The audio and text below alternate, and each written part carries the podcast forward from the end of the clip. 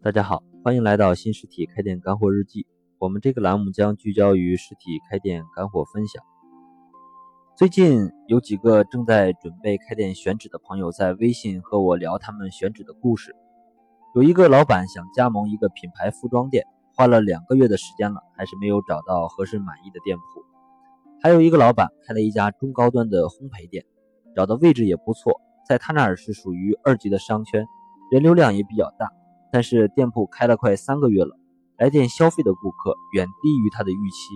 老板也很苦恼。这么多的人流怎么就支撑不起自己的生意呢？我给他的意见是要具体分析一下，看看是不是假流量。因为经常会收到这样的留言，大家都知道开店选址的重要性，但是很多人并没有具体的思路，也不知道应该如何选，又或者是没有看清楚店面的使用类型，就盲目的把店开起来了，结果选择了假流量的门店。我有一个做餐饮的朋友，选了一个商厦2楼的门店，加盟了一个品牌的旋转小火锅。这是一个兼办公和购物一体的小商圈，因为位置不错，交通便利，人流量也比较大。但是没过多久，他却告诉我，因为店铺的选址没有做好，店里怎么努力就是没有多少客人，收入都分摊不了成本，每天都在亏钱，所以不得已想要把店铺转让了。听到后我感觉很诧异，如果说他的这个位置不好，真是说不过去。我每次路过那个店的附近都能看到人流量还是很大的。有一天我特意选在高峰期到他的店里看了看，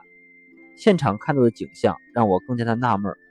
他的店里的菜品还算是比较新鲜的，但是店铺整体的上座率还不到一半，这和马路上的人流完全不成正比。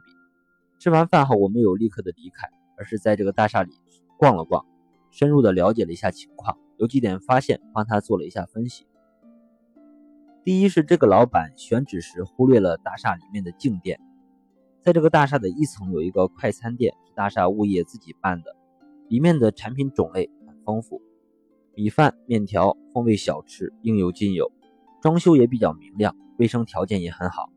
在这个店里消费一般都是用卡，因为可以打9折，所以大厦里面的内部员工用餐基本上都是在这里解决的。而且餐厅里有个电梯，直接和大厦的电梯是相连的，出入也很方便。第二是我在围绕大厦考察的时候遇见了他们内部的一个工作人员，就和他主动了解了一下情况。交谈中发现，在这个大厦上班的员工有一些是外出跑业务和做销售的，这些人基本上是每天早上打卡开早会，然后就外出见客户了，吃饭也基本上都是在外面解决的。那么大厦里面的顾客抓不到，单靠外面街道上的人流也是足够可以养活这家店的。可为什么这家店的餐厅就是没有做起来呢？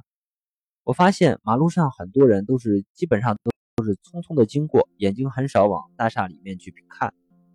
更不要说进来消费了。而且这个大厦下面的停车位也很少，基本上都是被内部的员工和上班族占用了，所以过往的行人根本就没有足够的动力来店进行消费。结果就是眼瞅着这么多的客流，真正进来的却没有几个。这座大厦看似位置好，人流量大，其实很多都是假流量，真正能抓住的客户其实并不多。选址前就应该好好的做一下调查，看看这个商圈的目标客户的属性。如果他和你的店铺定位不相符，客流量再大，其实对你也是没有用的。有人说开店最重要的不是选址，但我可以肯定的讲，假如你的选址没有做好，可能会要了你的命。所以，如果不经过认真科学的选址，而选择仓促开店的话，通常的结果大多是以交学费而告终的。选择店面时要先看清楚店面的使用类型，了解周边客户的性质、需求和商圈内部匹配的硬件设施，以免你的店从一开始就选择了一个错误。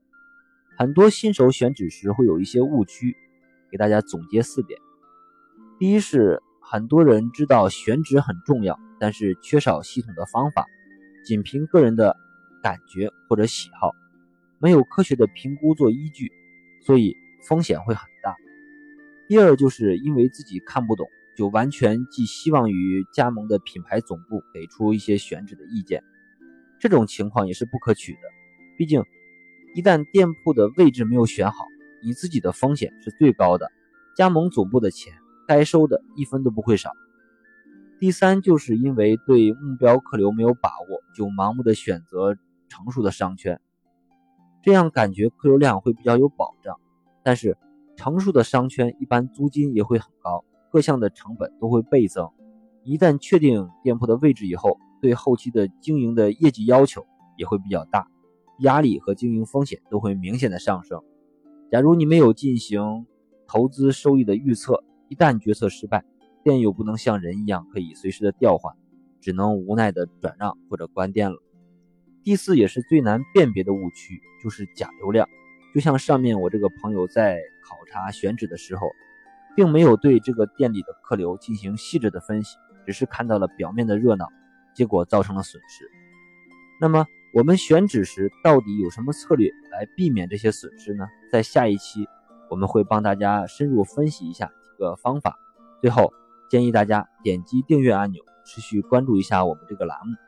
关于更多开店的问题，大家可以加我的微信开店日记的全拼进行深入的交流和咨询。开店是一种修行，让我们一路同行，每天进步一点。谢谢大家。